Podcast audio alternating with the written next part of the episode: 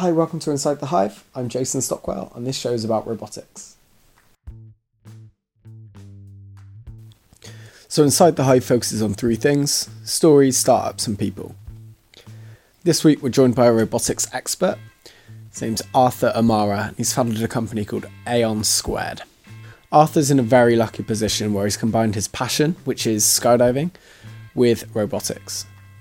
That sounds really rock and roll. It's not teaching robots to skydive. It is using robotics products to help assist skydivers.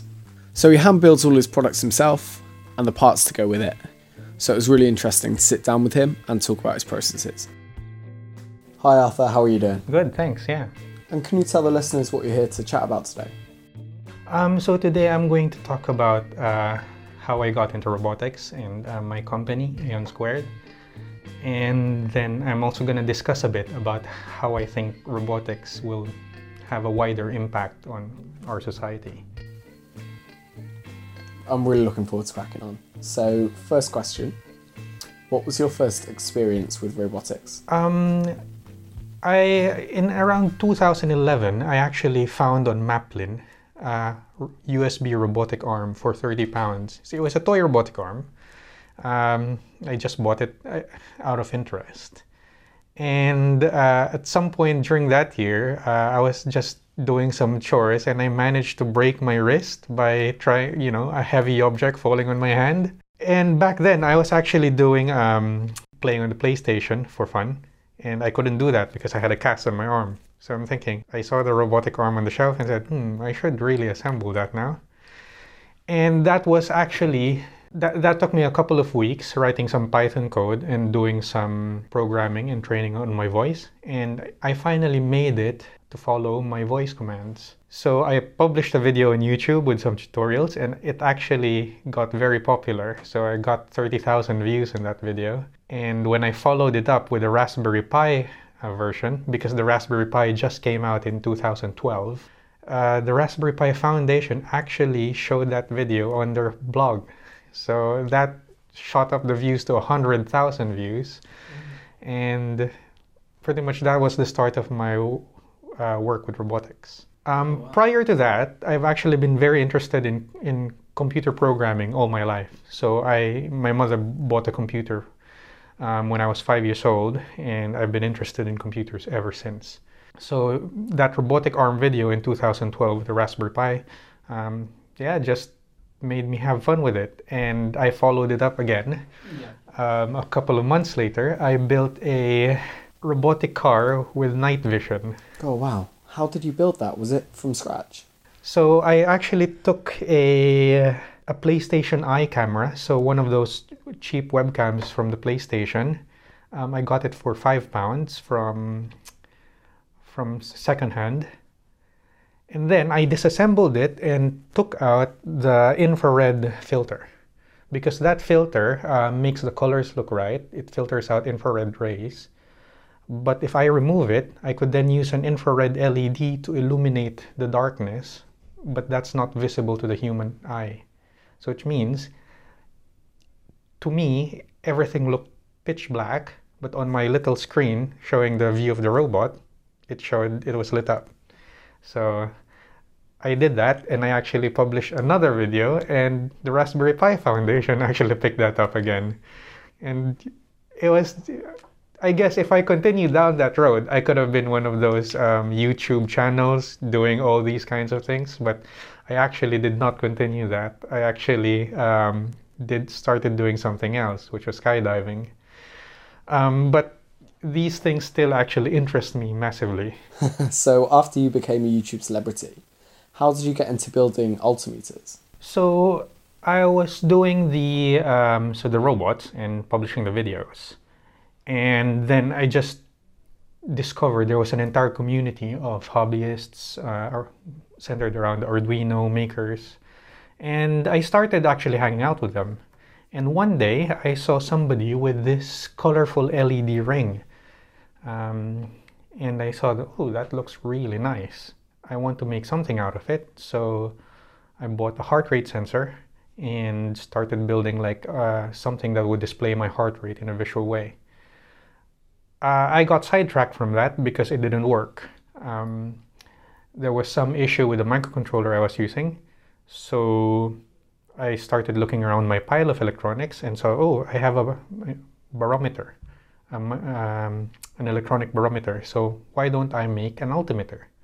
And during that year, I actually just started skydiving. So I was taking my skydiving course to get licensed. So I said, okay, I'm going to build one altimeter. I built it, made it look as cool as possible. It looked really cool with LEDs and lights. Yeah. And then I asked for permission in my drop zone to jump it.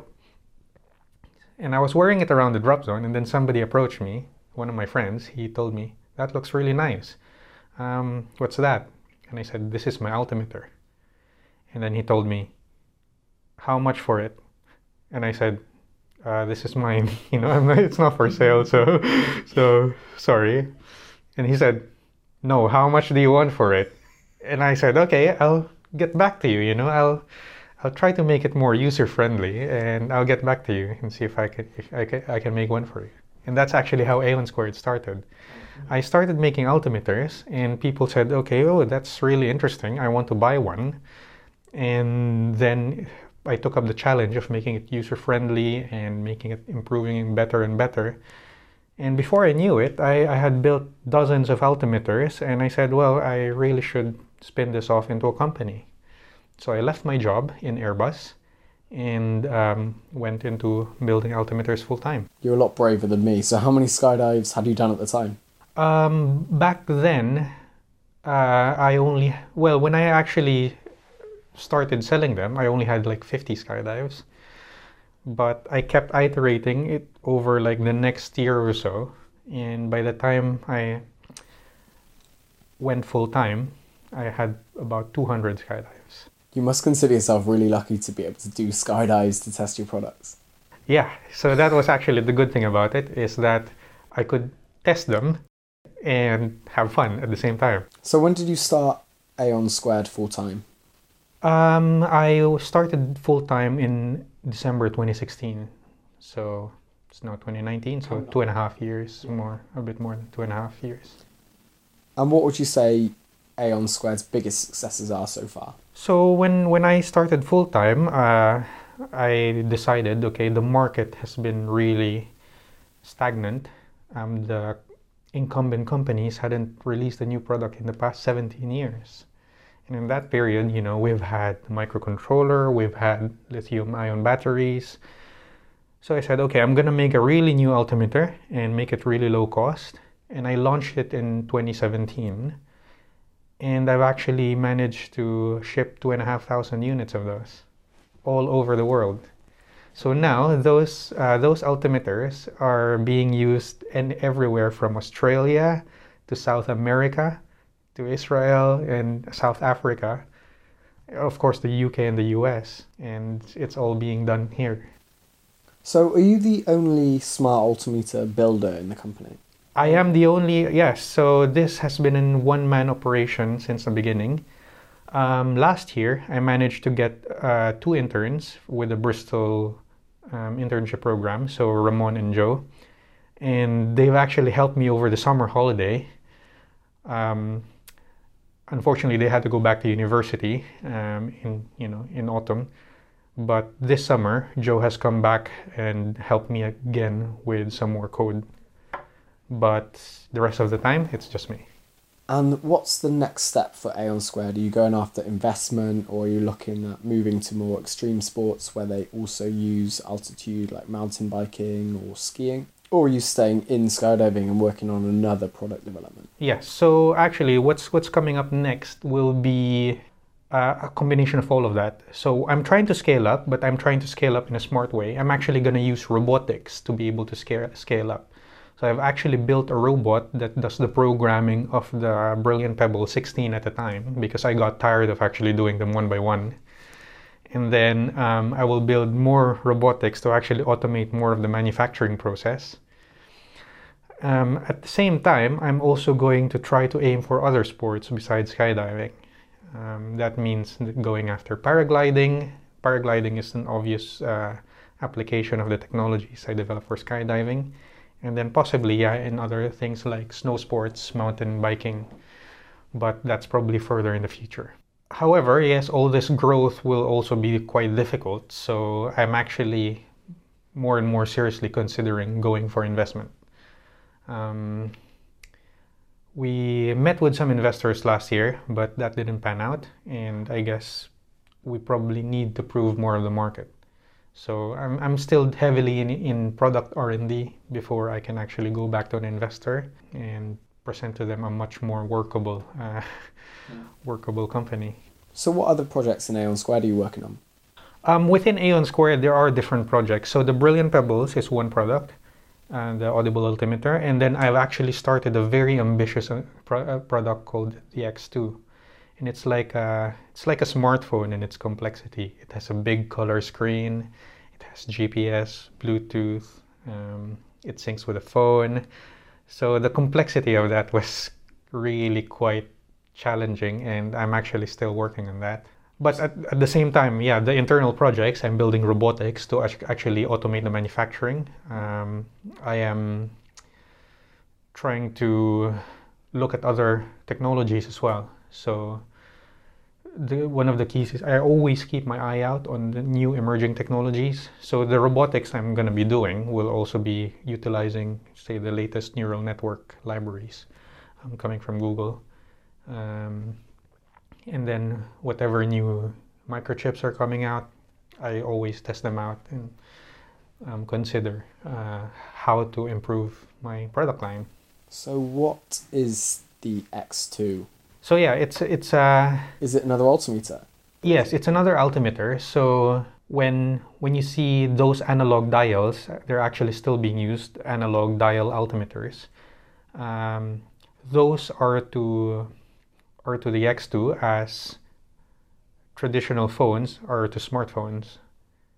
So the X2 not only tells you altitude, but it also tells you GPS, your speed, your descent rate, you're heading in direction to the landing area, and a lot more data. It actually records your flight path as well while you're going through the air, so you can download it later and view it on Google Earth on your phone.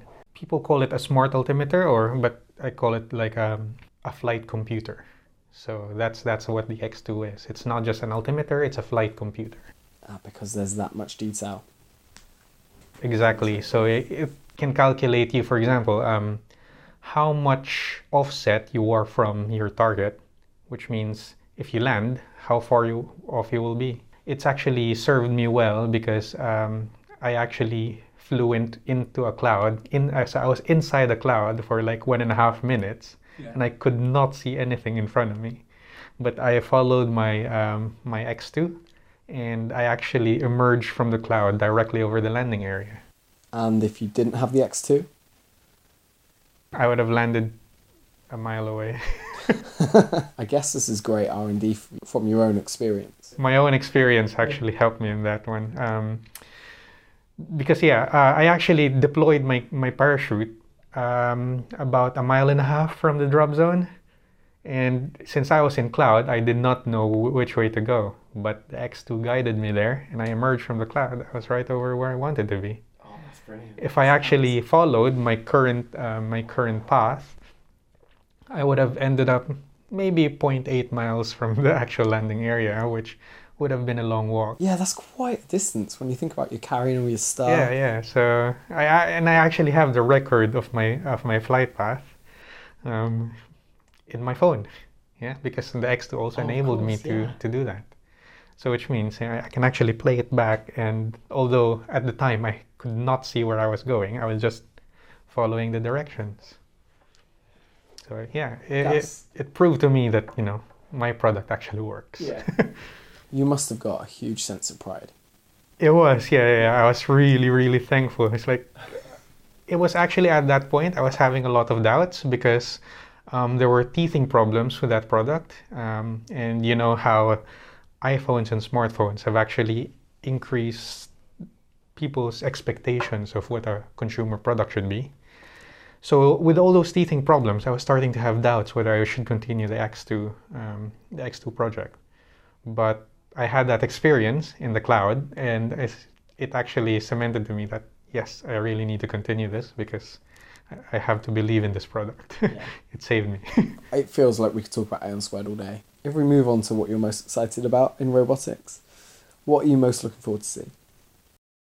My background, as you can probably have told before, is aerospace. So I used to work in Airbus, and I did aerospace engineering in university. So the most exciting of robotics for me is drones. So I believe that drones, as well as electric aircraft, can revolutionize the economy. They are going to change so many things. So maybe deliveries will be made by drone.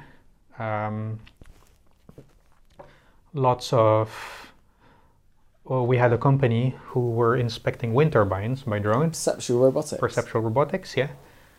And they will be able to do a lot more things, like beam internet to remote locations, do search and rescue. Yeah, there'll be drone taxis in the future. Yes, so the air taxi as well. Yeah, so that's a potential application for them. So yeah, it's gonna be really big. Legislation has still a way to go to catch up with technology, but hopefully. When it gets there, then we will be seeing a really big change in how things are done. So will Aeon Squared technology be used in drones? Yes. So right now, of course, I'm in the consumer sports electronics market, but I'm learning a lot in how to develop these control systems, for example, like Kalman filters to actually provide state estimation of where a skydiver is very useful in drone. GPS, of course, technology, and really a lot of things like low power navigation and determining your altitude, and also all the electronics bits. So I think that will position Aeon Squared in a good place for the drone market later on. And what about wider robotics? What are you most excited about? Coming out of robotics, I think in the next 5 to 10 years, drone deliveries, for example. Right now, I buy a lot of things to actually do research and development. And they take a couple of days to a few weeks to arrive from different parts of the world. But with drone deliveries revolutionizing the sector, you can see deliveries happening within hours or even within minutes of ordering something, and which means that you can iterate products much quicker. You can actually buy something and use it, in a much shorter time frame. Yeah, that's one thing I'm really excited about. But there are many things I'm excited about, so. And so where do you see the future of work going? So I am heavily involved in robotics, and I'm really excited about it. But at the same time, I'm also concerned about the possible impact it will have on society. For example, people retraining. Not all people will be able to retrain. Self-driving cars could actually eliminate a lot of jobs. For example, driving lorries or driving taxis. Say a person driving a lorry or a taxi can be, say, 40 to 50 years old, but if they lose their jobs, they will not be able to retrain with a new job that's created. For if the new job created is, say, computational neuroscience, that will be very difficult for a 50-year-old unemployed person to actually retrain as a computational neuroscientist. There will be a few that make that transition, but if it's even 1% of those people who lose their jobs, I'll be very surprised.